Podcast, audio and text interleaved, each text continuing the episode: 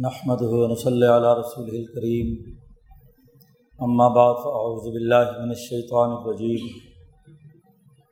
بسم اللہ الرحمن الرحیم۔ قال اللہ تبارک وتعالی ان فرعون علا فی الارض وجعل اہلہا شیعا یستضعف طائفة منہم یذبح ابناءہم ویستحیی نساءہم انہ کان من المفسدین ونرید ان نمن علی الذین استضعفوا فی الارض ونجعلہم ائمة ونجعلہم الوارثین۔ وقال تعالی الم نجعل لہ عینین ولسانا وشفتین وہدیناہ النجدین فلاقتحم العقبہ وما ادراک ما العقبہ فك رقبہ۔ وقال النبی صلی اللہ علیہ وسلم کانت بنو اسرائیل تسوسهم الانبیاء كلما هلك نبی خلفہ نبی آخر الا لا نبی بعدی سیکون خلفاء فیکثرون۔ وقال النبی صلی اللہ علیہ وسلم لا تزال طائفة من امتی قائمین علی الحق لا یضرهم من خالفهم۔ صدق اللہ مولانا العظیم وصدق رسولہ النبی الکریم۔ معزز دوستو، اس بر عظیم پاک و ہند کے لیے اگست کے مہینے کے یہ ایام بڑی اہمیت رکھتے ہیں۔ آج 14 اگست 2020 ہے اور ہمارے ملک میں جشن آزادی منایا جا رہا ہے۔ کل 15 اگست کو ہندوستان اپنا یوم آزادی منائے گا۔ یہ بات بالکل حقیقت پر مبنی ہے کہ قومیں اپنے آزادی کا دن خوب جوش و خروش اور پورے تذک و احتشام سے مناتی ہیں، اور یہ انبیاء علیہ السلام کی سنت، موسیٰ علیہ السلام نے جب بنی اسرائیل کو فرعون کی غلامی سے آزادی دلائی 10 محرم الحرام تو وہ ان کا یوم آزادی تھا، اور اس یوم آزادی میں روزہ رکھنا اور روزہ رکھ کر جشن منانا اور انسانی بھوک کا احساس کر کے بھوکوں کی مدد کرنے کا نظام، اس کا تعارف بنی اسرائیل میں اسی دن میں، آزادی کے اس دن میں کیا گیا۔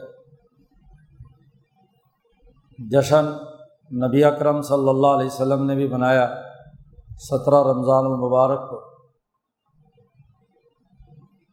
مشرکین مکہ کو شکست دے کر، ظالم سامراجی قوتوں کو شکست دے کر یوم الفطر منایا جو عید کا دن۔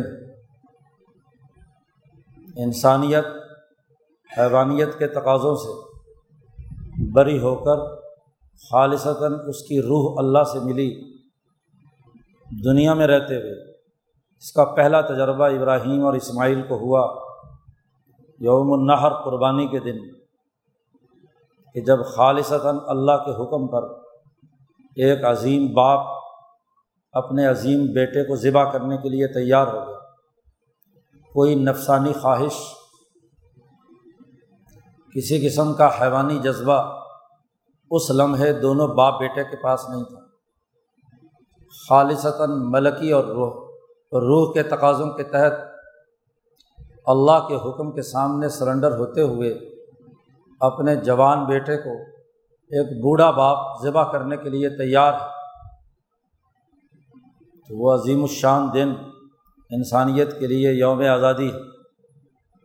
یوم الفطر رسول اللہ صلی اللہ علیہ وسلم کا یوم آزادی ہے، اور یوم الاضحیٰ ابراہیم علیہ السلام کا یوم آزادی ہے، اور یوم عاشور حضرت موسیٰ علیہ السلام کا یوم آزادی ہے۔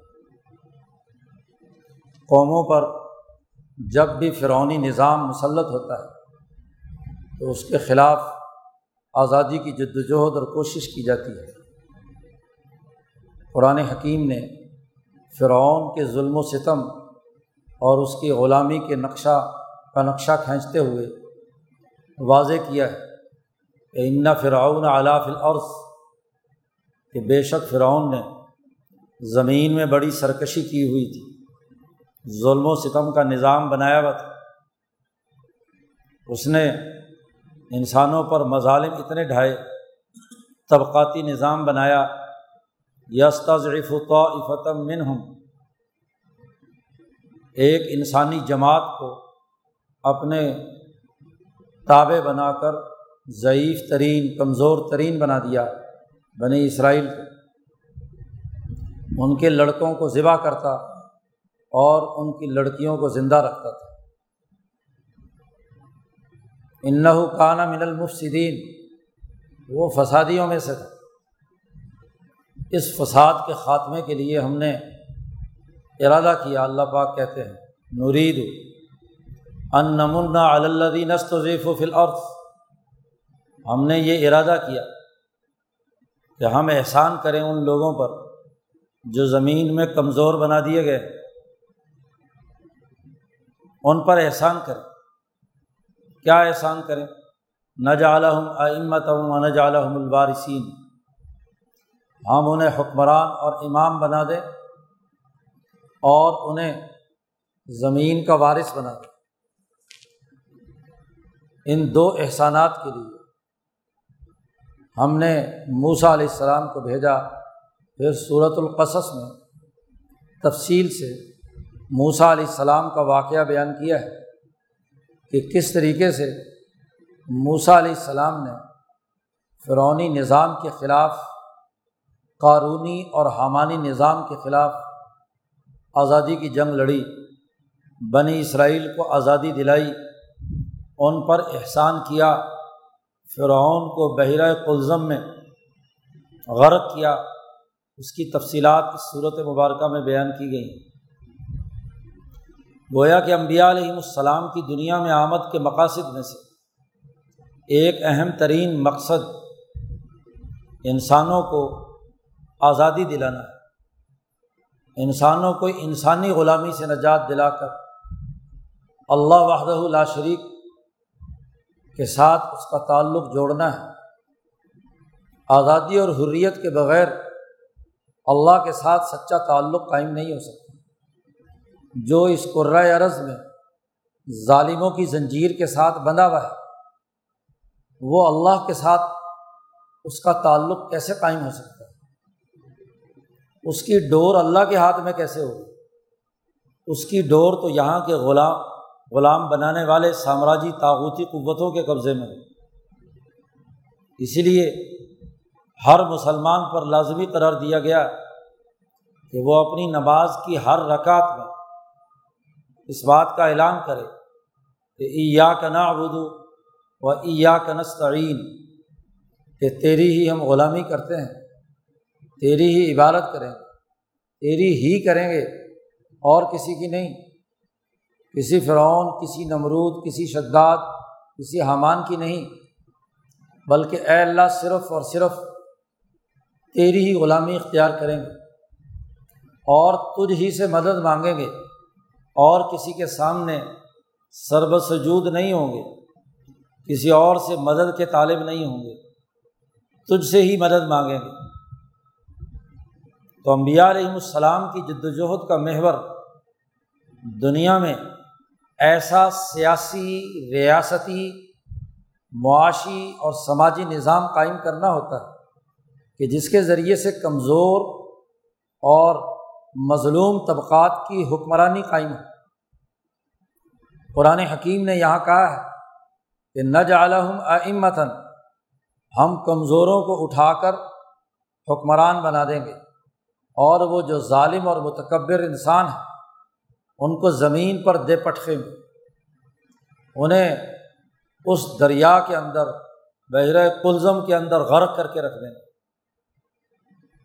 ایک تو حکمرانی کمزور طبقے کی، قرآن حکیم نے اس بات کی وضاحت کی، اور دوسرے یہ کہ معاشی وسائل، زمین اور زمین سے اگنے والے، زمین سے وجود میں آنے والے معدنیات، نباتات اور تمام خزانے، معاشی وسائل، ان کا وارث بھی ہم انہیں کمزور لوگوں کو بنائیں گے، نجعلہم الوارثین۔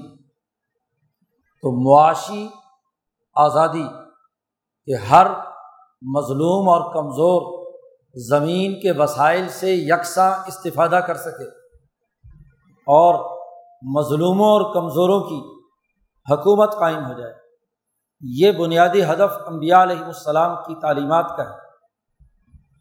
اگر ہم یوم آزادی کے حوالے سے انبیاء علیہ السلام کی جدوجہد کا مطالعہ کریں تو نمرود کے خلاف ابراہیم علیہ السلام کی جدوجہد اسی تناظر میں، اپنے باپ آزر کے خلاف بھی آزادی کی جدوجہد اسی حوالے سے، پھر یوسف علیہ السلام نے جو مصر میں جا کر حکومت قائم کی اور عدل و مساوات کا معاشی اور سیاسی نظام قائم کیا، یہ بھی انسانی تاریخ کی ایک سنہری مثال ہے، جسے ایک مفصل صورت میں کتاب مقدس قرآن حکیم نے بیان کیا ہے، اور اس قصے کو، اس واقعے کو احسن القصص قرار دیا ہے، بہترین اور خوبصورت قصہ۔ اسی طریقے سے موسیٰ علیہ السلام کی جدوجہد کے لیے سورۃ القصص میں بڑی تفصیل واضح کی، پھر داؤد اور سلیمان کی انقلابی جدوجہد کہ جنہوں نے جالوت جیسے ظالم کے مقابلے پر آزادی کی جنگ لڑی، بنی اسرائیل جن پر جالوت نے مظالم ڈھائے تھے، بیت المقدس کی اینٹ سے اینٹ بچا دی تھی، ان کے تبرکات جو انبیاء کے تھے وہ لوٹ مار کر کے لے گیا تھا، ان سے بیگار لیتا تھا، تشدد کرتا تھا، مارتا پیٹتا تھا، ان کے سیاسی اور معاشی حقوق سلب کیے ہوئے تھے۔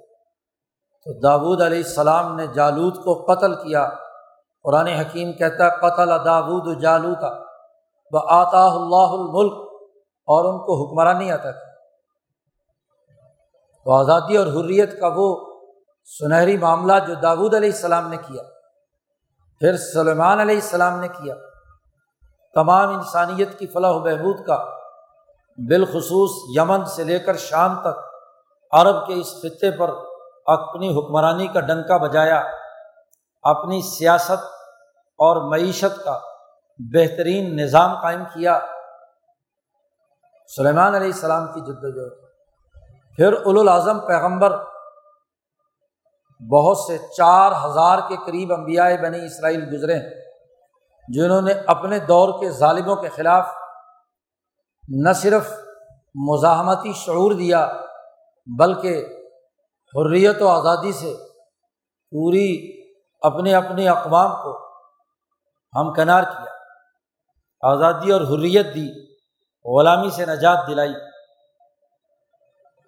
پھر امام الانبیاء حضرت محمد مصطفیٰ صلی اللہ علیہ وسلم، جن کو دنیا میں بھیجا ہی اس لیے گیا کہ وہ انسانیت کو غلامی سے نجات دلا کر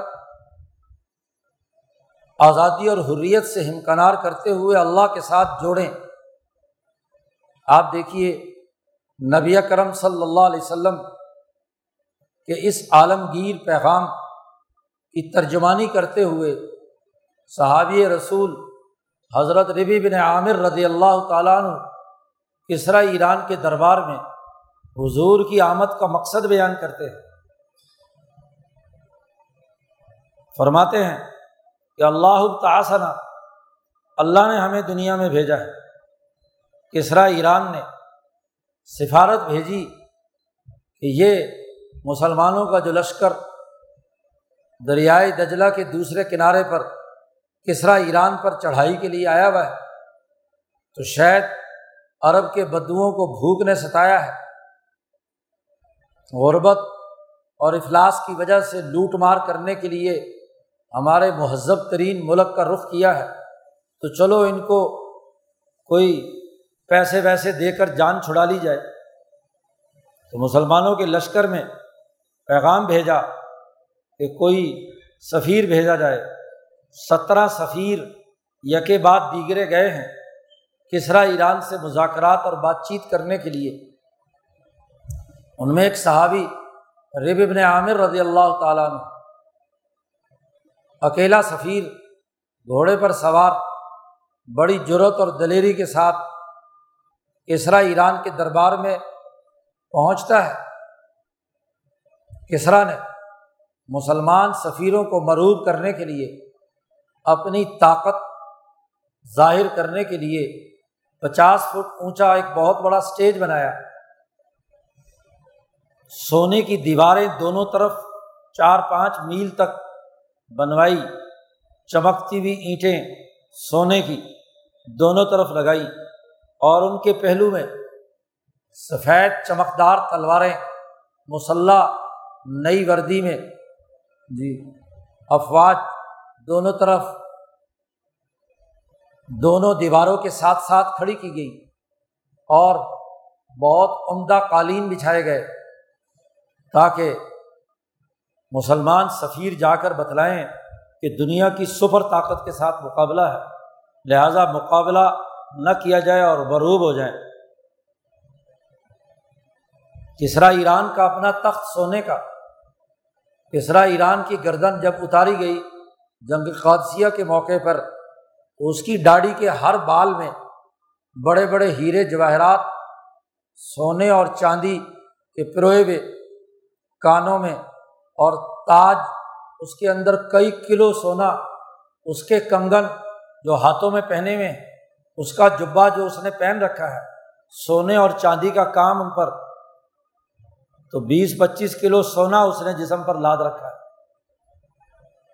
کھا تو نہیں سکتے یہ لوگ، لیکن جسم کے اوپر بوجھ اٹھائے پھر رہے ہیں جی۔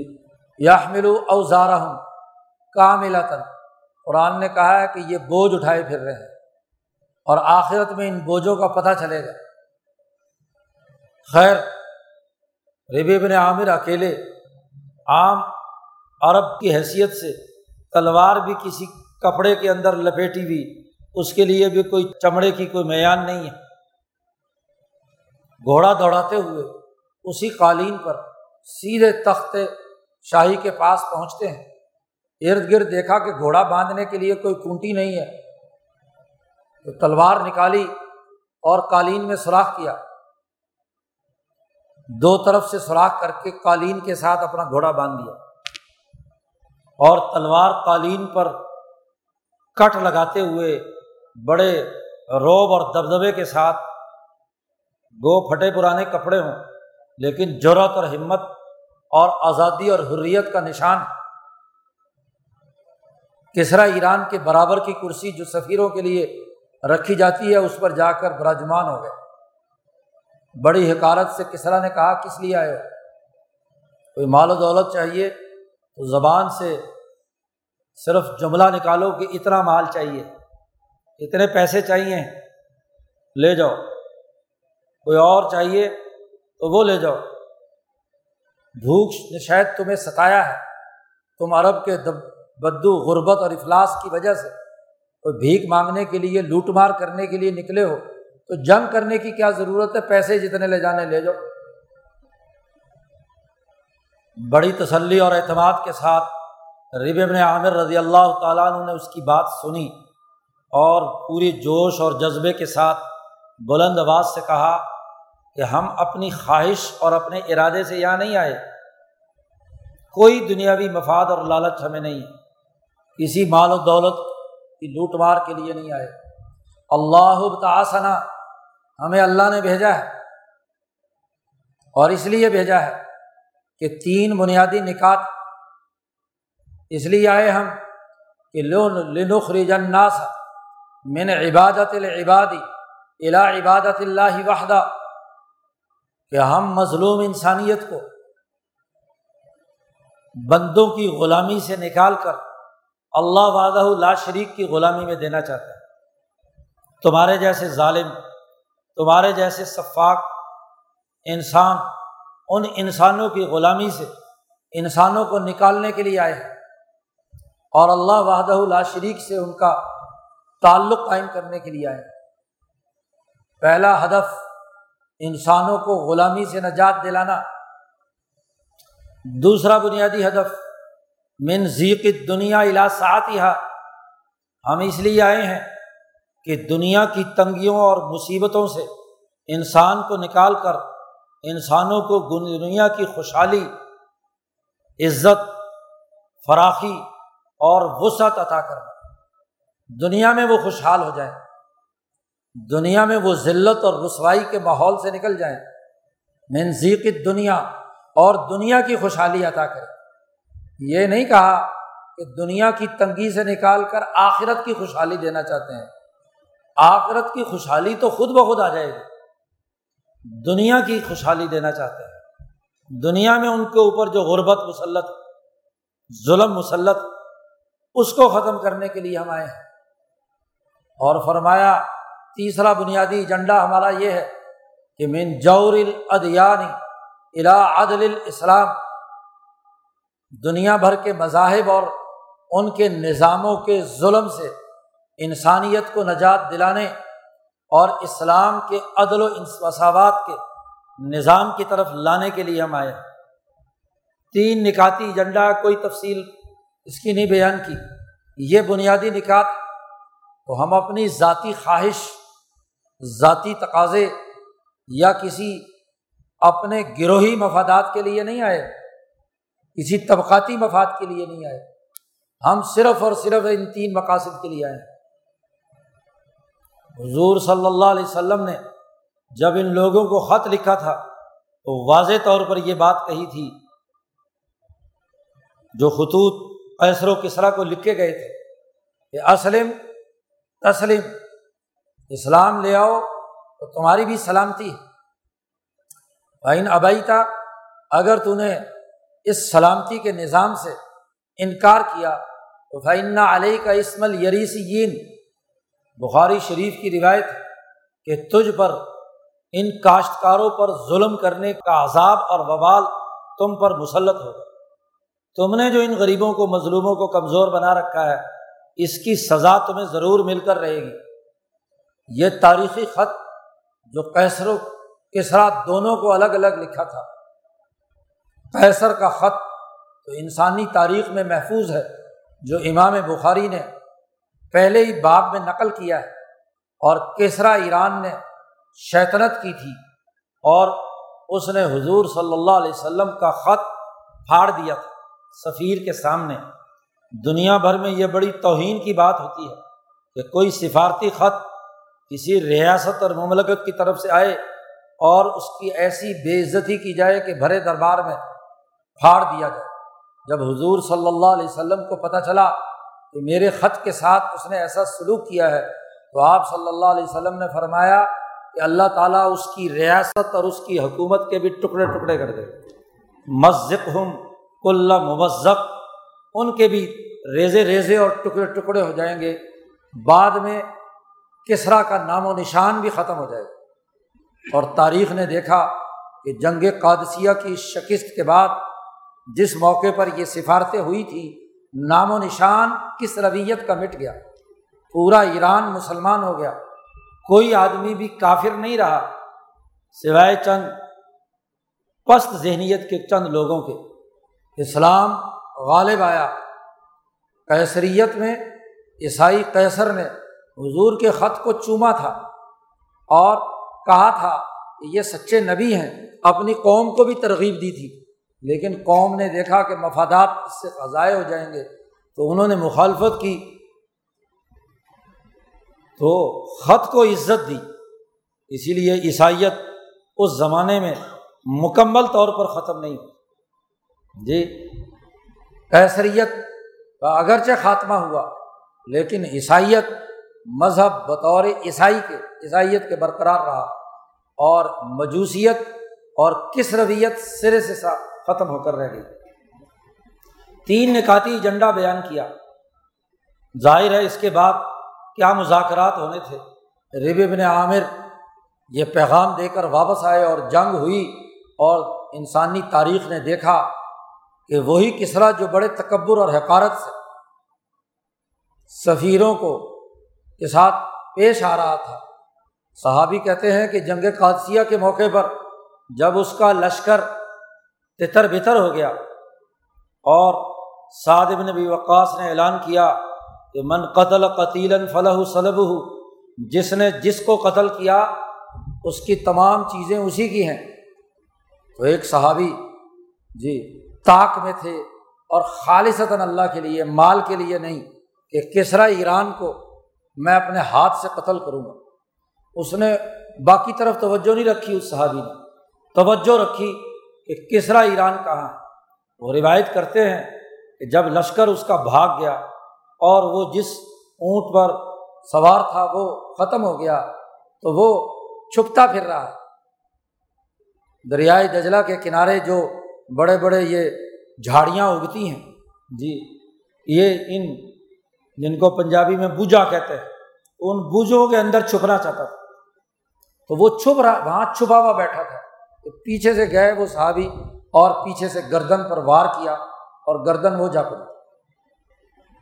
وہاں دنیا کا کوئی انسان نہیں دیکھ رہا تھا کہ کسریٰ ایران کو کس نے قتل کیا، لیکن صحابی رسول کی عظمت کہ اس کا سر کاٹ کر تشت میں ڈالا، اپنی جو اس کے ساتھ جی موجود تھی جراب اسے کہتے ہیں چمڑے کی، اور اس کے جسم پہ جتنا مال زیور اور سونے اور اس کی تمام چیزیں وہ بھی اٹھا کر ڈالی، اور لا کر سب کے سامنے سعد بن ابی وقاص کے سامنے رکھ کر کہا کہ یہ سر ہے۔ اپنے معاوضے کا کوئی مطالبہ نہیں کیا، حالانکہ اعلان ہو چکا تھا کہ جو جس کو قتل کرے گا اس کے جسم پہ جتنا اسلحہ، مال، سامان اور شرعی قانون بھی یہی ہے کہ وہ اس کا ہوگا، قاتل کا ہوگا، لیکن کوئی مطالبہ نہیں کیا۔ عمر فاروق رضی اللہ تعالیٰ عنہ کے پاس اسی طرح کسریٰ ایران کا سر قاصد کے ہاتھ میں سعد بن ابی وقاص نے بما تمام مال کے مال غنیمت بنا کر عمر فاروق کے پاس بھیج دیا۔ آپ دیکھیے کہ یہ ظلم و ستم کے اس نظام کے خاتمے کی اساسیات انبیاء علیہ السلام کی رہی ہے۔ اب آپ دیکھیے کہ آزادی اور حریت، اس کے بنیادی مقاصد اور اہداف کیا ہیں۔ قرآن حکیم آزادی اور حریت کے معیارات متعین کرتا ہے۔ قومیں جب آزادی حاصل کرتی ہیں تو وہ کون سے معیارات سے جس کی بنیاد پر کہا جائے کہ یہ قوم آزاد ہے۔ جی آج اس 14 اگست کے دن میں وہ پیرامیٹر سامنے رکھنا، وہ معیارات سامنے رکھنا ضروری ہے ہر اس مسلمان کے لیے جو قرآن حکیم پر یقین اور ایمان رکھتا ہے، جو رسول اللہ صلی اللہ علیہ وسلم کی رسالت پر یقین رکھتا ہے۔ ہر مومن کے لیے، اور نہ صرف ہر مومن کے لیے بلکہ ہر انسان کے لیے وہ معیارات بیان کیے ہیں۔ ایمان تو بعد کی بات، ایک انسان حریت پسند کب ہوتا ہے، آزادی کب حاصل کرتا ہے، اس کے معیارات قرآن حکیم نے سورۃ البلد میں بیان فرمائے۔ قرآن حکیم نے مکہ شہر کی قسم اٹھائی، دین اسلام کا مرکز، لا اقسم بہذا البلد، اس شہر کی قسم جی، اور نبی اکرم صلی اللہ علیہ وسلم کے اس شہر کو فتح کرنے کی قسم، وانت حل بہذا البلد، آپ جب اس شہر میں ظالموں کو قتل کرنے کی حلال ہونے کی حیثیت سے، حلالی کی حیثیت سے جب آپ اس شہر میں داخل ہوں گے، یعنی فتح مکہ، اس کی قسم۔ سورت ہے یہ مکی، مکہ مکرمہ میں نازل ہوئی ہے، اور یہاں قسم اٹھائی جا رہی ہے آزادی اور حریت کے اس دن کی جس دن یہ مکہ شہر آپ کے لیے حلال قرار دیا جائے گا۔ انت حل، حضرت شیخ الہند نے اس کا یہی جامع ترجمہ کیا ہے، حل بہذا البلد، ورنہ تو مکہ مکرمہ یہ شہر ابراہیم علیہ السلام کے زمانے سے حرمت والا شہر ہے، اس کا احترام تمام قومیں کرتی ہیں، اس میں کسی کو بھی قتل نہیں کیا جا سکتا، کوئی خون نہیں بہایا جا سکتا، لیکن رسول اللہ صلی اللہ علیہ وسلم نے فرمایا کہ یہ مکہ میرے لیے حلال قرار دے دیا گیا ہے، کیوں؟ یہاں سے ظلم اور ستم کے اس نظام کو ختم کرنا ہے، یہاں سے ظالموں کا خاتمہ کرنا ہے۔ حضور نے فرمایا میرے لیے فتح مکہ کے دن 10 رمضان المبارک کو، ہاں جی، 1 ساعت 3 گھنٹے کی ہے جی، 9-10 بجے سے لے کر 12-1 بجے تک 3-4 گھنٹے حضور نے فرمایا میرے لیے مکہ حلال قرار دے دیا، ظالموں کو میں قتل کروں۔ چنانچہ نبی اکرم صلی اللہ علیہ وسلم نے ان بڑے بڑے ظالموں میں سے جو انسانیت دشمنی کا کردار میں بہت اعلیٰ درجے پر پہنچے ہوئے تھے، حضور صلی اللہ علیہ وسلم کو ان کے بارے میں بتلایا گیا کہ ان میں سے ایک ابن اختل جی خانہ کعبہ کے غلاف کے اندر خانہ کعبہ سے چمٹا ہوا کھڑا ہے، کیا حکم ہے اس کے بارے میں؟ حضور نے فرمایا وہیں اس کی گردن اتار دو، مکہ آج حلال ہے میرے لیے، یہاں کسی ظالم، کسی خون خرابہ کرنے والے، کسی متکبر کو یہاں رہنے کا آج کے بعد کوئی حق نہیں۔ حضور نے فرمایا کوئی آدمی خون کر کے بھاگ کر حرم میں آ جائے تو اس کی جان نہیں بچائی جا سکتی، کوئی خرابہ پیدا کر کے آئے، فساد بچا کر آئے اور یہاں اس حرم کی پناہ لے، اس کی جان نہیں بچائی جا سکتی، آج تمہارے لیے جائز ہے کہ وہ تمام ظالم ان کی گردن اتار دی جائیں۔ چنانچہ 7-8 بڑے بڑے سردار جن کی گردن اس فتح مکہ کے دن اتاری گئی، تو یہ جو حل قرار دیا گیا آپ کے لیے، خانہ کعبہ کو حلال قرار دیا گیا، اس کی قسم اٹھائی ہے اللہ نے، اس آزادی کے دن کی، اس حرمت والے دن کی قسم اٹھائی ہے جس میں قاتلوں کو حرم کے اندر، ظالموں کو حرم کے اندر قتل کرنے کا آپ صلی اللہ علیہ وسلم کو حکم دیا گیا، اذن دیا گیا، اس مقدس آزادی کے دن کی قسم اٹھائی ہے، انت حل بہذا البلد، اور پھر آدم کی قسم، اس کی اولاد کی قسم،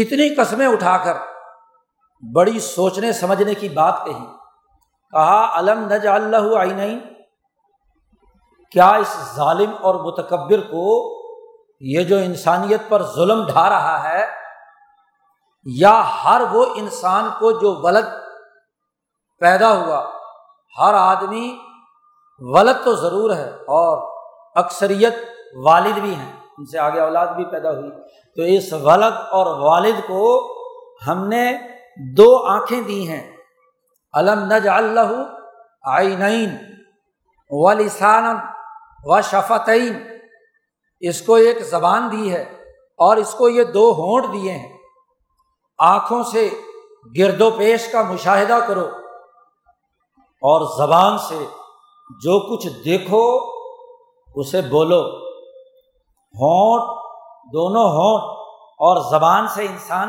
بولتا ہے، حریت پسندی کی علامت کہ جو آنکھوں سے مشاہدہ کیا، جو ظلم دیکھا، جو ظالم کا رخ دیکھا، اسے ببانگ دہل اپنی زبان سے بیان کرے، یہ نہ ہو کہ ظالم کا ظلم دیکھ رہا ہو، آنکھوں سے مشاہدہ کر رہا ہو اور اس کی زبان بند ہو۔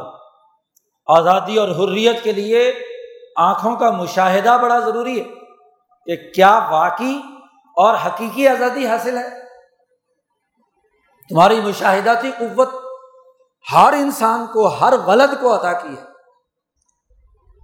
اس کے منہ میں ایک زبان دی ہے، اس کو 2 ہونٹ دیے ہیں کہ اس کے محسوسات، اس کے ادراکات، اس کے مشاہدات اسے زبان دے اور اپنی زبان سے آزادی کا اعلان کرے، حریت کا اعلان کرے۔ جی اس کی وضاحت اگلی آیات میں آ رہی ہے کہ یہ 2 چیزیں اسے دیں، اور پھر اگلی بات بھی کہی وَهَدَيْنَاهُمْ نَجْدَيْنِ، ہم نے اس کو دو اور چیزیں دی ہیں، اس کی ہدایت اسے دی ہے، خیر اور شر، سچائی اور جھوٹ، حق اور باطل میں امتیاز اور فرق کرنے کی صلاحیت بھی دی ہے۔ ہر انسان جب پیدا ہوتا ہے اور جیسے ہی مرتبہ بلوغ پر پہنچتا ہے تو اس میں اچھائی اور برائی میں فرق و امتیاز کی صلاحیت پیدا ہو جاتی ہے۔ کبھی دیکھا ہے کہ بچہ جان بوجھ کر آگ میں چھلانگ مارے گا، وہ سبزے کی طرف جائے گا، تو عقل دی ہے، عقل اور شعور دیا ہے، آنکھیں دی، ہونٹ دیے، زبان دی، اور ہدیناہم نجدین، اور اس کو ہم نے ہدایت دی۔ ہدایت کا پہلا مرتبہ عقل، کہ جو کچھ وہ مشاہدات، جو کچھ وہ محسوسات اور ادراکات کرے، اس کا تحلیل و تجزیہ اس کے دماغ میں، اس کے ذہن میں، اس کی عقل میں ہو، اور وہ خیر اور شر کے درمیان فرق و امتیاز پیدا کرے۔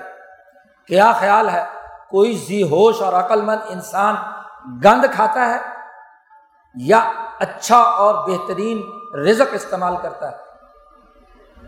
کیا کوئی باہوش انسان غلامی ہوش و حواس کے ساتھ قبول کرتا ہے، آزادی سلب کروا لیتا ہے؟ نہیں، ہر انسان اپنی عزت، اپنے وقار کی حفاظت کے لیے اپنی آزادی اور حریت فکر اور حریت عمل پر پہرا قبول نہیں کرتا، عقلی تقاضا ہے، ہدیناہم نجدین۔ اور پھر اس کے ساتھ ساتھ ابھی ایمان کا تذکرہ نہیں آیا جی، یہ تو انسان کی جو انسانی صلاحیت اس کا تذکرہ ہے۔ قرآن کہتا ہے جب اس کے پاس دو آنکھیں، دو ہونٹ، ایک زبان اور خیر و شر میں فرق اور امتیاز کی عقل موجود ہے تو فلقتحمل عقبہ، اس نے گھاٹی عبور کیوں نہیں کی، اس نے گھاٹی عبور کیوں نہیں کی،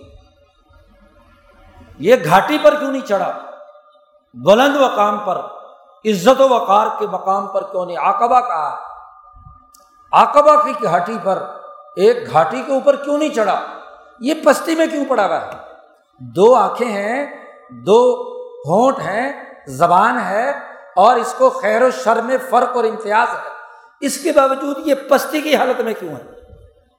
کیوں نہیں اٹھ کر عقبہ اور گھاٹی پر چڑھا، بلند مقام پر چڑھا، جس گھاٹی پر چڑھ کر رسول اللہ صلی اللہ علیہ وسلم نے اعلان کیا تھا، وہ لوگو قولوا لا الہ الا اللہ، اللہ کا نام لو، اس کے علاوہ کوئی خدا نہیں، ہاں جی تم کامیاب ہو گئے۔ وہ گھاٹی جس پر چڑھ کر حضور نے فرمایا تھا، وہ لوگو سنو، میں دیکھ رہا ہوں کہ اس بستی پر ایک لشکر حملہ آور ہونے والا ہے اعلی مکہ سے، میری بات سنو، توجہ سے سنو، انا نذیر العریان، میں واضح طور پر ڈرانے والا ہوں۔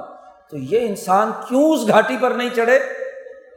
کیوں یہ پستی، غلامی، ذلت، رسوائی، باوجود آنکھیں رکھنے، باوجود زبان رکھنے، باوجود بولنے کی استطاعت رکھنے، باوجود عقل کی ہدایت اور روشنی رکھنے کے، خیر و شر میں فرق اور امتیاز کے، کیوں گھاٹی پر نہیں چڑھے؟ گھاٹی کی بات کی، فلقتحم العقبہ، اور آگے کہا وما ادراک ما العقبہ، کیا تم نے پہچانا، پتہ چلا کہ عقبہ کیا ہے؟ سوال سامعین کو متوجہ کرنے کے لیے ہے، بات بڑی اہم بیان کرنی تھی کہ اس گھاٹی سے مراد کسی پہاڑ کی چوٹی پر، مری کے پہاڑ پر چڑھنا نہیں ہے، کسی کیٹو کو فتح کرنا نہیں ہے، عقبہ سے مراد وہ گھاٹی نہیں ہے، بلکہ وہ تو ایک تمثیل ہے، ہاں جی، بلندی کی۔ کہا عقبہ کیا ہے؟ فک رقبہ، انسانی گردنوں کو غلامی سے آزادی دلانا، فک کل نظام، ہر غلام کے سسٹم کو توڑ دینا، فک رقبہ، گردنیں آزاد کرنا۔ انسان کو غلام بنایا جاتا تھا، گلے میں زنجیر باندھ کر جی بیل بھینس کی طرح کھونٹے پہ باندھ دیا جاتا تھا، پنجروں میں بند کر لیا جاتا تھا، تو گردن سے ہی گرفت میں آتا ہے انسان، گردن سے ہی پکڑ کر اس سے کام لیا جاتا ہے۔ تو عقبہ کیا ہے؟ فک رقبہ، انسانوں کو آزادی دلانا، غلامی سے نجات دلانا، گردن چھڑانا، یہ گھاٹی ہے۔ تمہاری دونوں آنکھیں، تمہارے دونوں ہونٹ، تمہاری زبان، تمہاری عقل جو خیر و شر کا فرق اور امتیاز رکھتی ہے، اس کا لازمی تقاضا تھا کہ تم آزادی اور حریت کی گھاٹی پر چڑھتے، انسانی گردنوں کی آزادی کے لیے کام کرتے۔ تو آزادی کے معیارات میں سب سے پہلے گردنوں پر لدے ہوئے بوجھ کو اتارنا ہے، ان زنجیروں کو توڑنا ہے جو غلامی کے طور پر لوگوں کی گردنوں، ان کی پاؤں اور ہاتھوں میں بیڑیوں کے طور پر ڈالی گئی ہیں، ان زنجیروں کو کاٹنا ہے۔ یہ عقل و شعور کا تقاضا ہے۔ اور اگر آزاد ہے ایک درجے میں غلام، تو اگلا مرحلہ کیا ہے؟ اگلا کہا اطعام فی یوم ذی مسغبۃ، بھوکے کو کھانا کھلانا، بھوک سے تڑپ رہا ہے، غربت کی حالت میں ہے، بظاہر آپ نے آزاد تو کر دیا، زنجیروں سے نکال دیا، لیکن اس کی غربت کا انتظام نہیں کیا، اس کی بھوک دور نہیں کی۔ مسغبہ بھوکا ہے، کئی کئی دن کا، غربت کی تصویر ہے، خودکشیاں کر رہا ہے۔ تو اس کی، ایسے بھوکے آدمی کے کھانے کا کیا بندوبست کیا؟ آزادی اور حریت کے نتیجے میں تو بھوکوں کے کھانے کا بندوبست کرنا ضروری ہے۔ جی فک رقبہ کا لازمی نتیجہ گردن چھڑانے، آزادی اور حریت حاصل کرنے کا لازمی نتیجہ یہ ہے کہ ان بھوکوں کے کھانے کا بندوبست۔ اطعام کہا ہے، صرف کھانا ہی نہیں، جب قرآن یہ لفظ استعمال کرتا ہے تو ہر طرح کی اس کی ضروریات، کپڑا، لتا، مکان، اس کی رزق، اس کی تمام چیزیں، اور چونکہ بھوک کے بغیر انسان رہ نہیں سکتا، اس لیے اس کا تذکرہ کیا۔ جس کو بھوک ہے کھانے کی، جس کی ضرورت ہے مکان کی، جس کی ضرورت ہے کپڑے کی، جس کی ضرورت ہے بچوں کی پرورش کی، اس کے کھانے پینے کا بندوبست کرنا، اور اس نمازی پر لعنت برسائی قرآن حکیم نے، ویل للمصلین، ان نمازیوں پر ہلاکت ہو جو لوگوں کے کھانے کا بندوبست نہیں کرتے۔ جی ولا یحض علی طعام المسکین، کھانے مسکین کے کھانے کے لیے لوگوں کو نہیں ابھارتے، اس کا نظام نہیں بناتے۔ قرآن نے دوسری جگہ اس کی مزید وضاحت کر دی۔ تو آزادی اور حریت، گردن چھڑانے کا پہلا لازمی نتیجہ یہ ہے کہ تمام انسانوں کو بلا تفریق، رنگ، نسل، مذہب، ان کے کھانے کا بندوبست کرنا، ان کی بھوک مٹانا۔ اور پھر اگلی بات کہی، دوسری بات، کہ ایسا یتیم جو خاص طور پر رشتہ دار بھی ہو، یتیمن ذا مقربہ۔ بات کیا ہے؟ دوسروں کے یتیم کو تو بسا اوقات انسان دے دیتا ہے، لیکن جو رشتہ دار یتیم ہو جائے تو اس کے مال کو ہڑپ کرتا ہے رشتہ دار ہی، جی اسی پر قبضہ کرتا ہے خاص طور پر۔ اس لیے خاص طور پر ایسے یتیم کا تذکرہ کیا کہ جو تمہارا رشتہ دار بھی ہے۔ اول میں تو ہر یتیم، اس کی ضرورت پورا کرنا لازمی ہے، جی، اور خاص طور پر تمہارا خونی رشتہ دار ہو، قرابت والا ہو، مقربہ ہو، قرابت اور رشتہ رکھتا ہو، تو اس یتیم کے حقوق پورا کرنا ضروری ہے۔ عرب معاشرے میں عام طور پر طاقتور لوگ، باہر لوگوں کو کیا پتہ، وہ تو سمجھتے ہیں کہ رشتہ دار ہے، اس کا بھتیجا بھانجا ہے، اس کا بھائی فوت ہو گیا، وہ غریب ہے، بچہ یتیم ہے، اس یتیم کے مال پر بھائی قبضہ کر لیتا تھا نا، رشتہ دار قبضہ کر لیتے تھے۔ باہر محلے والوں کو کیا پتا کہ بھائی کیا کر رہا ہے اپنے یتیم بھتیجوں بھانجوں کے ساتھ، یتیم رشتہ داروں کے ساتھ۔ اس لیے خاص طور پر کہا وہ یتیم جو ذا مقربہ ہے، رشتہ دار، ورنہ تو ہر یتیم کے لیے اطعام کا بندوبست کرنا، اس کے کھانے کا، اس کے پینے کا، پہننے کا، اس کی ضروریات کا پورا کرنا۔ اور اگلی بات کہی کہ مسکین، اس کی ضروریات پورا کرنا، مسکیناً ذا متربہ، خاک میں رلتا ہوا مسکین۔ اور مسکین اس کو کہتے ہیں کہ جو یتیم تو نہیں ہے، مسکین ہے۔ مسکین وہ ہے جو ٹوٹ گیا، اس نے محنت تو کی، جوان تھا، بالغ، نابالغ یتیم ہوتا ہے، بالغ ہو گیا، اس نے محنت کی، مشقت کی، معاشی سرگرمیوں میں مزدوری کی، لیکن پورا نہیں پڑ رہا، جی اس کو کہتے ہیں مسکین، خسارے میں، یعنی اس کی کمائی اس کی ضروریات کے لیے کافی نہیں ہو رہی، معاشرہ اس کو اس کی محنت کا پورا معاوضہ نہیں دے رہا، اس لیے وہ خاک میں رلتا ہے، کپڑے میلے کچیلے ہیں، ضروریات پوری نہیں کر سکتا، اس کے بچے ننگے پاؤں ہیں، بھوک سے بلبلا رہے ہیں، ضروریات پوری نہیں ہو رہی، انسانی عزت اور وقار کا حامل نہیں ہے، تو خاک میں رلتا ہوا جو انسان ہے وہ مسکین ہے، اس کی ضروریات پوری نہیں ہو رہی۔ یہ تمام باتیں آزادی اور حریت کے اساس پر کسی قوم کے اندر حاصل ہوتی ہے۔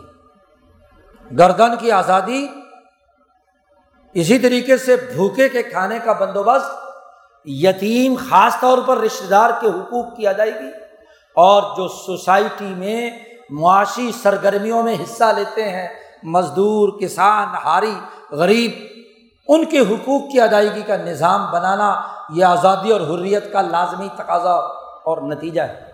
اور عام عقلی اصولوں پر ہر انسان کو یہ آزادی اور حریت کے ان معیارات کو پورا کرنا ہے۔ قسم اٹھا کر کہا کہ ہر ولد، ہر مولود جو دنیا میں انسانی روپ میں پیدا ہوا ہے، اسے یہ جدوجہد اور کوشش کرنی ہے کہ گھاٹیاں عبور کرنی ہے۔ اس لیے وہاں کہا تھا کہ ہم نے انسان کو محنت اور مشقت میں پیدا کیا ہے، یہ عیاشیوں کے لیے نہیں آیا۔ ایحسب الانسان، انسان نے یہ گمان کر لیا کہ اس کے لیے کچھ نہیں ہے، ہم نے تو اس انسان کے لیے لقد خلقنا الانسان فی کبد، ہم نے تو اس کو محنت اور مشقت کے لیے پیدا کیا۔ محنت مشقت کرے، انقلاب برپا کرے، گھاٹیاں عبور کرے، جرأت اور ہمت دکھائے، اپنی زبان کھولے، اپنی آنکھیں کھولے، اپنی ہدایت اور عقل و شعور اس کو بڑھائے۔ اور جب یہ ساری چیزیں ہو جائیں تو پھر کہا ثم کان من الذین آمنوا، جی پہلے وہ ساری شرطیں پوری کرے، آنکھیں کھولے، زبان کھولے، آزادی اور حریت کا شعور پیدا کرے، انسانوں کو غلامی سے نجات دلانے کے لیے کردار ادا کرے، یتیم اور مسکین کے حقوق ادا کرنے کا عزم کرے، سرمایہ پرستی دل و دماغ سے نکال باہر پھینکے، ثم کان من الذین آمنوا، پھر وہ لوگ جو ایمان لائے ہیں، ان اصولوں پر ایمان رکھتے ہیں صدق دل سے اور اللہ پر ایمان رکھتے ہیں، تو ان کے لیے اگلا بھی کام ہے کہ وہ صبر و استقامت کے ساتھ اپنی آزادی اور حریت کے ان معیارات، ان بنیادی اصولوں پر عمل کرنے کے لیے صبر و استقامت کے ساتھ آگے بڑھیں، صبر بھی کریں اور ایک دوسرے پر رحمت اور شفقت کے لیے بھی جدوجہد اور کوشش کریں۔ وتواصوا بالحق، حق کی وصیت کریں، زبان کھولیں، حریت کا سوچ پیدا کریں، غلامی کی زنجیریں توڑنے کا نظریہ بیان کریں، یتیموں، مسکینوں، مزدوروں، کسانوں کے حقوق کے لیے آواز بلند کریں، اس حق کو، کھرے حق کو، سچائی کو ایک دوسرے کو تلقین کریں، پارٹی بنائیں۔ وتواصوا، وصیت کرنا، حکم دینا، ایک دوسرے کو تیار کرنا، اجتماعیت تشکیل دینا، ان حقائق کی بنیاد پر، اور انسانیت کے لیے رحمت اور شفقت کے کام کے لیے کیا جدوجہد اور کوشش کریں۔ وتواصوا بالمرحمہ، یہی وہ جملہ ہے مرحمہ کا۔ قرآن کے یہ جملے حضور کے قلب پر نقش ہیں۔ مکہ فتح ہو رہا ہے اور ابو سفیان مسلمان ہو چکے ہیں، حضور کے ساتھ ایک پہاڑی پر حضور نے ان کو اپنے ساتھ کھڑا کیا ہوا ہے۔ حدیبیہ کے مقام سے مسلمانوں کا لشکر اپنے اپنے قبیلے کے سرداروں کے ساتھ حضور صلی اللہ علیہ وسلم کے سامنے سے مارچ پاسٹ کرتا ہوا آگے جا رہا ہے مکہ کی طرف، ہر قبیلہ۔ اور جب انصاریوں کا قبیلہ گزرا، انہوں نے ابو سفیان کو حضور کے پاس کھڑا دیکھا، ان کے علم میں نہیں ہے کہ ابو سفیان ابھی کس حالت میں ہے، تو ان کا جھنڈا لے کر جو گزرنے والے سربراہ تھے انہوں نے کہا ابو سفیان کو مخاطب کر کے، ابو سفیان آج الیوم یوم الملحمہ، آج کا دن خون بہانے گوشت کاٹنے کا دن ہے، آج جنگ ہوگی، آج ہم مکہ کی اینٹ سے اینٹ بجا دیں گے اور یہاں کے رہنے والوں کا قتل عام کریں گے، آج ملحمہ، آج ہم قابض ہو رہے ہیں۔ حضور نے فرمایا رک جاؤ، نہیں، الیوم یوم المرحمہ ہے، آج کا دن تو رحمت اور شفقت کا دن ہے، یہ انقلاب انتقام لینے کے لیے برپا نہیں کیا، یہ تو یتیموں، مسکینوں، کمزوروں، ان کے کھانے کے بندوبست کرنے کے لیے کیا گیا ہے۔ مرحمہ ہے، ملحمہ نہیں ہے۔ خون بہانا اور قتل عام کرنے کی اجازت نہیں ہے، صرف چنیدہ جو ائمۃ الکفر ہیں، قاتلو ائمۃ الکفر، جو کفر کے بڑے بڑے قاتل، بڑے بڑے ظالم ہیں، صرف 6-7-8 آدمی، ان کو قتل کیا جائے گا، جن کے نام حضور صلی اللہ علیہ وسلم نے پہلے ہی نامزد کر دیے تھے کہ یہ وہ ہیں جو ان تمام لوگوں کو ساتھ شامل کر کے، ان مستضعفین کو بھی اپنے ساتھ شامل کر کے اس غلط نظام کے لیے اعلی کار بنائے ہوئے تھے۔ یہ مقتدر طبقے ہیں، ان گنتی کے لوگوں کا راستے سے ہٹایا جائے گا، عام قتل عام ملحمہ نہیں ہوگا بلکہ عام انسانوں کے لیے تو مرحمہ ہوگا۔ یہی وہ جملہ ہے سورۃ البلد کا جو نبی اکرم صلی اللہ علیہ وسلم نے وہاں ادا کیا۔ یہ ہے آزادی کی تاریخ، یہ ہے آزادی کے معیارات۔ اب ذرا آئیے اپنے ملک کی طرف، آیتیں پڑھ کے ترجمہ کر کے مت گزر جائیے۔ مکہ پر اور مدینہ پر اور ابو جہل پر اور عتبہ شیبہ پر، ابو سفیان پر اور صحابہ ابو بکر عمر فاروق پر ترجمہ کر کے گزر جاتے ہیں۔ قرآن اس لیے نازل ہوا ہے کہ قرآن کے تناظر میں عبرت حاصل کرنا، ذہن کو وہاں سے عبور کر کے اپنی سوسائٹی کا تجزیہ کرنا۔ کیا یہ حقیقت نہیں ہے کہ 200 سال اس بر عظیم پاک و ہند پر فرعونیت مسلط رہی ہے، جو قرآن نے بیان کیا تھا، ان فرعون علا فی الارض وجعل اہلھا شیعا یستضعف طائفۃ منھم۔ کیا ایسٹ انڈیا کمپنی نے پورے 100 سال یہاں کے لوگوں کو کمزور بنایا، مردوں کو قتل کیا، عورتوں کو زندہ رکھا، تباہ و برباد کیا، ملک لوٹ لیا؟ ہندوستان ہی کی دولت تھی جس نے یورپ کے اندر ریل پیل کر دی پیسوں کی، ورنہ بھوکا مر رہا تھا وہ یورپ۔ ان ظالم سفاک لوگوں نے ہندوستان بر عظیم پاک و ہند لوٹا، اور پھر اگلے 90 سال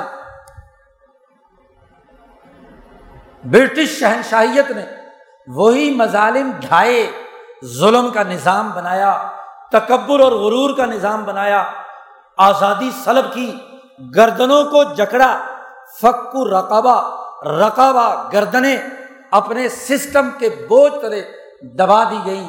ذرا 200 سال کی تاریخ اٹھا کر دیکھیے، ہر گزرتے لمحے کے ساتھ غلامی کی زنجیریں کسی گئیں، سسٹم بنائے گئے، قوانین بنائے گئے، عدالتیں ظلم کی بنائی گئیں، سیاست ظلم کی پیدا کی گئی، معاشی نظام مظالم ڈھانے کا پیدا کیا گیا، غربت اور افلاس پھیلایا گیا، ملک لوٹ لیا، تباہ و برباد کیا۔ ان 200 سالوں میں انگریز آیا تو دنیا کا سب سے خوشحال ترین ملک، دنیا کی کل دولت کا 25% اس بر عظیم پاک و ہند میں تھا، اور 1947 میں گیا تو یہ بر عظیم پاک و ہند اربوں پاؤنڈ کا مقروض تھا۔ قرضوں کی لعنت میں اسے جکڑ دیا گیا۔ یہ غلامی تھی۔ اس غلامی کے خلاف اس خطے کے حریت پسندوں نے انبیاء کے نقش قدم پر چل کر آزادی اور حریت کی جنگ لڑی، فک و رقبہ کے لیے کردار ادا کیا، یتیموں مسکینوں کے حقوق کی ادائیگی کے لیے آزادی کی جنگ لڑی۔ 200 سال امام شاہ ولی اللہ دہلوی سے لے کر شیخ الہند مولانا محمود حسن، امام انقلاب مولانا عبید اللہ سندھی تک لاکھوں کروڑوں حریت پسند، مسلم غیر مسلم، تمام اس دھرتی کے سپوتوں نے آزادی کی جنگ لڑی تھی، اپنی گردن اس غلامی کی زنجیروں سے چھڑوانے کے لیے، خاک نشینوں کے حقوق کے لیے، مسکینوں یتیموں اور بھوک سے بل بلاتے انسانوں کے حقوق کی ادائیگی کے لیے، ان کے معاشی حقوق کے لیے جنگ لڑی تھی۔ لیکن آج کا دن آتا ہے، ٹھیک آج سے 73 سال پہلے، آج کا اور کل کا دن، اس کی درمیانی رات 14 اور 15 اگست کی درمیانی رات 12 بجے بظاہر آزادی حاصل ہوئی۔ جی، اس غلامی کا بظاہر جوا اتار دیا گیا، لیکن کیا اس آزادی کے 73 سالوں میں رقبہ ہماری ہر بندے کی گردن آزاد ہوئی ہے، یا ہر گزرتے لمحے کے ساتھ گردن میں زنجیریں کستی جا رہی ہیں؟ سوچ لو، اگر 1948 فروری میں بجٹ جو پیش کیا گیا، اس میں 10 کروڑ کے خسارے اور 60-70 کروڑ روپے کے قرضے کے ساتھ پہلا بجٹ پیش کیا گیا تھا، تو آج کھربوں روپے کے قرض کی زنجیروں میں جکڑے ہوئے انسانوں کا بجٹ پیش کیا گیا۔ ابھی جو بجٹ منظور ہوا ہے تو گزرتے لمحے کے ساتھ معاشی طور پر آپ کی گردن غلامی میں گئی ہے یا آزادی اور حریت میں گئی ہے؟ سوچو، قرآن معیارات کے مطابق اس وقت ایک ایسٹ انڈیا کمپنی ان ہندوستانیوں کو غلام بنائے ہوئے تھی، بر عظیم پاک و ان کے باسیوں کو۔ ایک برٹش شہنشاہیت وہ یہاں چند کمپنیوں کے ذریعے سے، 12-13 کمپنیاں ہیں برطانوی سامراج کے زمانے کی، جن کو انہوں نے لوٹ مار کی کھلی اجازت دی تھی برٹش شہنشاہیت کے ساتھ۔ کیا 1947 سے لے کر اب تک ان کمپنیوں کی تعداد میں کمی ہوئی ہے، یا کمپنیاں جو لوٹ مار کرنے والی ہیں ان کی زنجیر مزید غلامی کی طرف چلتی گئی ہے؟ سوچو، قرآن کہتا ہے تمہیں 2 آنکھیں دی ہیں، تمہارے منہ میں زبان دی ہے، تمہارے چہرے پر 2 ہونٹ لگائے ہیں، تمہارے اندر عقل رکھی ہے، ہدیناہم نجدین، خیر و شر کو پہچاننے کی عقل رکھی ہے، اور پھر ایمان کی دولت تمہیں دی ہے جس کے ذریعے سے خیر و شر کا مزید وسیع دائرہ تمہارے سامنے آ گیا۔ کیا اس کی روشنی میں اپنا جائزہ لو کہ تمہاری گردن کے اوپر فک ہوا ہے، فک الرہن ہوا ہے، یا رہن اور رقبہ اور غلامی مزید مسلط ہوئی ہے؟ سوچو، اور بولو بھی، بولتی کیوں بند ہے، زبان بندی کیوں ہے، کیوں تمہارے ہونٹ نہیں ہل رہے؟ فک رقبہ، کیا فک رقبہ ہوا ہے یا گردن قرضوں کے اندر جکڑتی جا رہی ہے؟ اس زمانے میں 15-14 اگست کی درمیانی رات جس معاہدے کے تحت آپ کو آزادی ملی، وہ برطانیہ کے زیر سایہ تھی۔ گورنر جنرل اپنے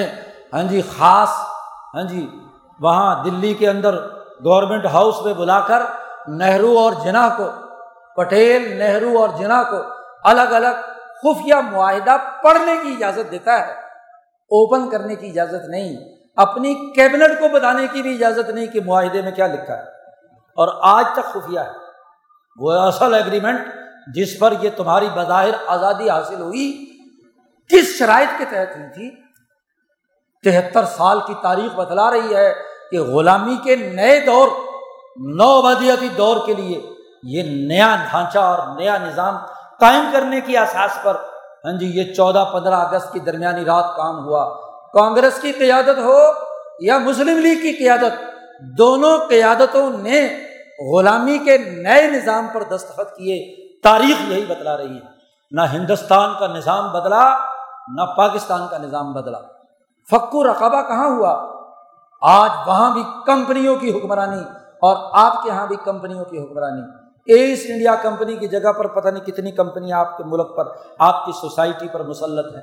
ذرا 73 سال کی تاریخ اٹھا کر دیکھو، کیا اطعام ہوا، کھانا کھلایا کسی بھوکے کو؟ 22 کروڑ لوگوں میں کتنے لوگ ہیں جن کے کھانے کا بندوبست کیا ہے؟ مٹھی بھر سرمایہ دار، حکمران، مقتدر طبقے، ان کے لیے تو مال ہی مال ہے۔ وہ جو کل تک مزدوریاں کر رہے تھے، تھریشر بھرما کر بیچ رہے تھے، سینمے کے ٹکٹ تقسیم کر رہے تھے، آج وہ پاکستان کے سب سے امیر ترین لوگوں میں شامل ہے۔ کہاں سے آئی یہ دولت؟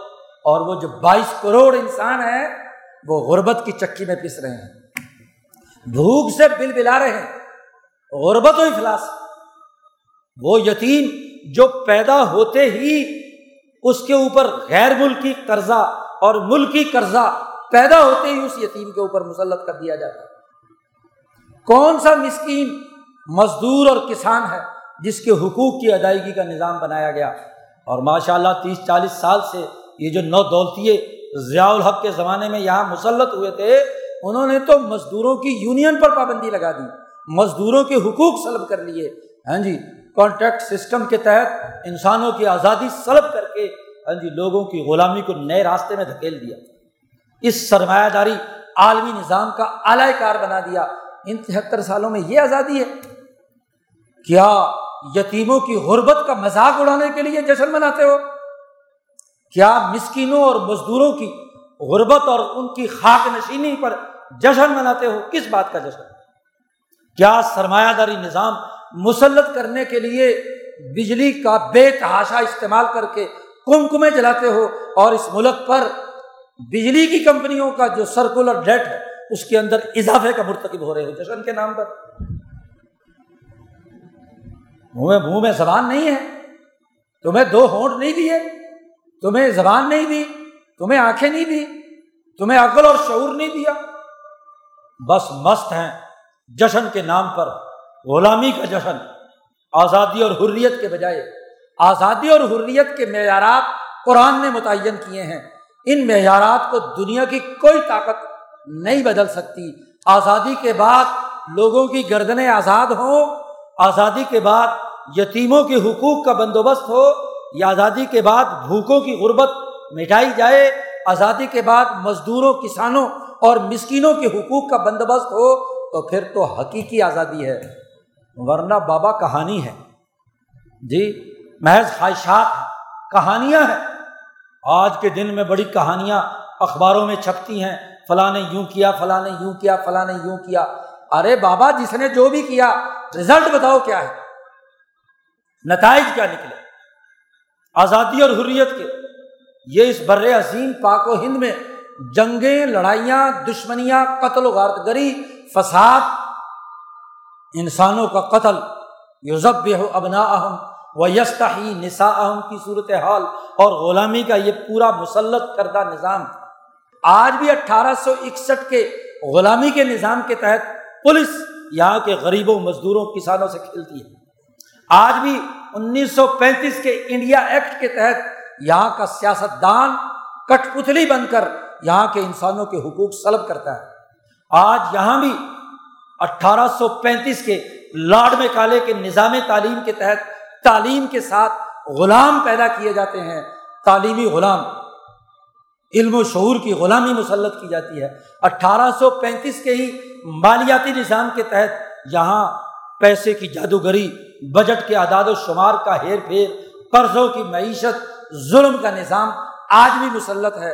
قرآن ببانگ دہل اس کے بارے میں اعلان کرتا ہے، فک رقبہ، فک کل نظام۔ ایسے سسٹم، ایسے نظام، ایسی غلامی کے ماحول کو توڑ دینا یہ قرآن کا تقاضا ہے۔ قرآن پڑھتے ہو، یہ آیات سنتے ہو، یہ صورتیں سنتے ہو، لیکن غلامی کے خلاف تمہاری زبانیں نہیں بولتی، آنکھیں نہیں تمہاری ہاں جی چار ہوتی، زبان نہیں بولتی، ہونٹ نہیں ہلتے، زبان تو کیا بولے گی، ہونٹ بھی نہیں ہلتے، شفتین تمہیں دیے تھے، عقل اور شعور بھی تمہارا کام نہیں کرتا، تو تم مسلمان کس بات کے ہو؟ کیسا اسلام؟ اور پھر ان اصولوں پر ایمان کہا، ثم کان من الذین آمنوا، اور اس کی مطابق اس کے مقابلے میں مزاحمتی جدوجہد، صبر و استقامت کے ساتھ حق بات کی دعوت اور انسانیت پر رحمت اور شفقت کے نظام کو قائم کرنے کی جدوجہد، تواصی، ایک دوسرے کو وصیت۔ جب بھی دو مسلمان ملیں تو وہ ایک دوسرے کو یہ یاد دلائیں کہ بھائی تمہیں تو آزادی حاصل کرنی تھی، تمہیں تو یتیم کے حقوق کا لحاظ کرنا تھا، تمہیں تو اپنی عقل و شعور استعمال میں لانی تھی۔ اس کو کہتے تواصوا بالحق اور تواصوا بالمرحمہ، ہاں جی، کہ رحم اور شفقت کے لیے ایک دوسرے کو ہر آدمی یاد دلائے۔ بھول جاتا ہے انسان، لیکن یاد تو کرائے۔ تو ان آیات کی روشنی میں ہم سب پر یہ فریضہ عائد ہوتا ہے کہ ان قرآنی اصولوں کو یاد کرائیں۔ یہ صرف کسی خطیب کا کام نہیں کہ ممبر پر بیٹھ کر یاد کرائے۔ ماشاء اللہ ہمارے یہاں کے تو خطیب بھی بکھے ہوئے ہیں، وہ بھی آزادی کے گن گا رہے ہیں۔ آزادی کا حقیقی مطلب تو بتاؤ۔ ہاں جی، لیڈر بھی جو بنا بنایا، پہلے کوئی قائد اعظم کے زمانے کا کسی سیکرٹری نے اس پر پیغام جاری کرنے کا کوئی نوٹ تیار کیا ہوگا، ماشاء اللہ ہر وزیر اعظم اور ہر صدر اس کی کاپی چھاپتا ہے اور جناب پریس کو جاری کر دیتا ہے۔ کبھی دل میں ہوک اٹھی کہ ان معیارات کے مطابق ذرا آزادی کے معیار کو پرکھا جائے، اور آزادی اور حریت کی بات کم از کم لیڈر ہی لوگوں کو بتائیں۔ اور اگر لیڈر بک جائیں، مولوی بک جائیں، خطیب بک جائے اور وہ تواصی بالحق نہ کرے تو پھر کیا نتیجہ نکلے گا؟ آج ہم پر لازمی اور ضروری ہے کہ ہم ایک دوسرے کو حقائق دکھائیں، سمجھائیں۔ اللہ کا حکم ہے، اور وتواصوا بالمرحمہ، اور ایک دوسرے پر رحم و شفقت اور یتیموں مسکینوں کے حقوق کے لیے رحمت کا نظام قائم کرنے کی وصیت کریں۔ وصیت کریں صرف زبان سے کہنا کافی نہیں ہے، وصیت وہ ہوتی ہے جو تاکید کے ساتھ، پابندی کے ساتھ، لازمی اور فریضے کے طور پر بیان کی جاتی ہے، وہ وصیت ہوتی ہے۔ تو آج تو وصیت کا دن ہے، تواصوا بالحق کا اور تواصوا بالمرحمہ کا۔ وہ دن اگر ہے تو حقیقی یوم آزادی ہے۔ اور صرف جھنڈیاں لہرائیں، ہاں جی، بجلی کا بل زیادہ بڑھا کر کمکمے جلائے اور سود خوری کے نظام کو تسلط کیا، ظالم حکمرانوں کے اقتدار کی توانائی کے لیے جھنڈے گاڑے، عجیب تماشا ہے۔ ملک کی کوئی غیرت ہوتی ہے؟ ہاں جی، ملک کا جھنڈا سب سے بڑی عظمت کا حامل ہوتا ہے، جھنڈے کا کیک بنا کر کاٹ کر ایک دوسرے کے منہ میں ڈالتے ہیں۔ کیا کیک جھنڈا کاٹنے کے لیے ہے؟ جھنڈا تو قومی نشان ہے، ریاست کی عظمت کی علامت ہے، اسے جو سب سے بلندی پر معیار پر لہرایا جاتا ہے، وہ کیک بنا کر پاکستان کاٹ کر کھاتے ہیں۔ ماشاء اللہ کاٹ صحیح کرتے ہیں، کیونکہ وہ کاٹ کر کھا ہی رہے ہیں 73 سالوں سے، تو انہوں نے کہا چلو کیک کے ذریعے سے بھی کیک بنا کر پاکستان کا اسے کاٹے۔ کوئی جھنڈے کا کیک بنا کر کاٹ کر کھاتا ہے، اور کوئی پاکستان کے نقشے کا کیک بناتا ہے اور اس نقشے کو کاٹ کاٹ کر کھا دیتا ہے۔ تو آج کے دن عزم کرتے ہیں کہ ہم نے پاکستان کو کیک کی طرح کھا جانا، اور پاکستان کی ریاست کو برقرار رکھنے کے لیے تو آزادی اور حریت کا، حق کا، مرحمہ کا ایک دوسرے کو پیغام دینا ہے۔ آج تو پوری قوم کے تمام لیڈروں پر فرض تھا کہ آج کے دن تو ہر غریب، ہر مسکین کے کھانے کا بندوبست کیا جاتا، کھانے کھلائے جاتے، انہیں عزت دی جاتی، ان کے لیے قانون سازی ہوتی کہ ان کے لیے یہ حقوق ادا کرنے ہیں، ان کے لیے نظام بنانا ہے۔ اور یہاں نظام سرمایہ داری کا بنانے کے لیے، سرمایہ داروں کو فائدہ پہنچانے کے لیے، بجلی کی کمپنیوں کو فائدہ پہنچانے کے لیے، اپنے اپنی پارٹیوں کے مراعات یافتہ طبقوں کو مفادات اٹھانے کے لیے، اس کے لیے کام کیا جاتا ہے۔ یہ یوم آزادی ہے۔ یوم آزادی یوم الفطر تھا، تو اللہ نے حکم دیا آج کے دن صدقہ فطر ادا کرو آزادی کی خوشی میں۔ جی، یوم الاضحیٰ تھا، تو گوشت کاٹ کر غریبوں میں تقسیم کرو۔ جس نے سال بھر گوشت نہیں کھایا، کم از کم اس غریب کے منہ میں گوشت تو جائے۔ جی، یہ آزادی کا دن ہے۔ یوم عاشور کا روزہ موسیٰ علیہ السلام نے رکھنا شروع کیا کہ خود لیڈر روزہ رکھے اور اپنے دن کا کھانا لوگوں میں تقسیم کر دے کہ جاؤ غریبوں میں تقسیم کرو۔ یہ یوم آزادی عجیب تماشا ہے مسلمانوں کا، ہے مسلمان ریاست مسلمان، اور مسلمان ہو کر جو مسلمانوں کے یوم آزادی منانے کا طریقہ ہے وہ غائب، اس کی جگہ پر سامراجی سرمایہ داری نظام کا جو طریقہ ہے، برطانیہ اسی طرح امریکہ دوسرے ممالک اپنے قومی دن پر اپنا ہی ملک کاٹ کر کھاتے ہیں، تو یہ تو سرمایہ داروں کی نشانی ہے۔ وہاں کے شراب پیتے ہیں، جشن مناتے ہیں، کیونکہ ان کا اقتدار مضبوط ہوا ہے۔ تو یہ تو فرعون کا طریقہ ہے جشن منانے کا، یہ تو ظالم حکمرانوں کا طریقہ ہے جشن منانے کا۔ اسلام کا طریقہ جشن منانے کا غریبوں کی غربت دور کرنا، ان کے لیے جدوجہد کرنا، ان کے لیے بہترین نظام بنانا، یہ یوم آزادی ہے۔ تو آج حقیقی یوم آزادی، یہ ٹرننگ پوائنٹ تھا کہ جب گورا انگریز یہاں سے گیا تو کامل اور مکمل آزادی چاہیے تھی، مکمل زنجیریں توڑنی چاہیے تھی۔ اگر عارضی انتظام کے تحت 1947 میں کسی مجبوری کی وجہ سے آپ نے ڈومین مانگی تھی، برطانوی ڈومین میں رہنے کا ارادہ کیا تھا، صرف درمیان کے عارضی حالات کی وجہ سے کہ چلو جی 200 سال غلام رہے ہیں تو اب غلامی سے آزادی کی طرف بڑھنے کے لیے ایک عارضی پیریڈ ہوتا ہے، تو چلو اس کے لیے ہم برطانوی کامن ویلتھ میں شامل ہونے کے لیے معاہدہ کر لیں۔ تو عارضی بات تھی نا، 73 سال گزر گئے، ابھی تک عارضی چل رہا ہے کام۔ وہ تو 2 سال کے بعد آپ کے لیے لازمی تھا، دستور ساز اسمبلی آئین بناتی، قانون بناتی، آزادی اور حریت کے تحت سسٹم بناتی۔ تو ماشاء اللہ پہلے 7-8 سال بلکہ 10 سال، سن 56 تک تو آپ نے آئین ہی نہیں بنایا، بننے نہیں دیا، اور جب بنا تو 2 مہینے کے بعد ہی مارشاء اللہ نافذ کر کے آئین کے ستیاناش کر دیا۔ 23-24 سال کے بعد آئین بنایا، تو اب ان تمام دورانیے میں اس آئین میں بھی ایسی ترمیمیں، ایسے اس کے اندر تغیرات و تبدلات کیے کہ حقیقی آزادی کوسوں دور۔ باوجود اس آئین میں کچھ حریت اور آزادی کے دفعات شامل کرنے کے آج تک اس کا پریکٹیکلی عملی نظام نہیں بنایا، اس کے پروسیجر طے نہیں کیے، اس کی پالیسی نہیں بنائی، اس کا طریقہ کار طے نہیں کیا، اس کے مطابق سسٹم نہیں بنایا۔ سسٹم وہی غلامی کے زمانے کا چل رہا ہے۔ تو آج تو یہ بات یاد کرنے کا دن ہے، آنکھیں کھلی رکھ کر، ہاں جی، زبان کھلی رکھ کر، ہونٹوں کو آواز جنبش دے کر، عقل و شعور کا استعمال کر کے، گرد و پیش کا تجزیہ کر کے غلامی اور آزادی کے حقائق کو سمجھنا، یہ آج کے دن کا تقاضا ہے۔ اللہ تعالیٰ قرآنی تعلیمات کی روشنی میں ہمیں اپنے یوم آزادی کو درست تناظر میں سمجھنے، آزادی اور حریت کی قیمت کو سمجھنے اور اس کے مطابق کردار ادا کرنے کی توفیق عطا فرمائے۔ وآخر دعوانا الحمد للہ رب العالمین۔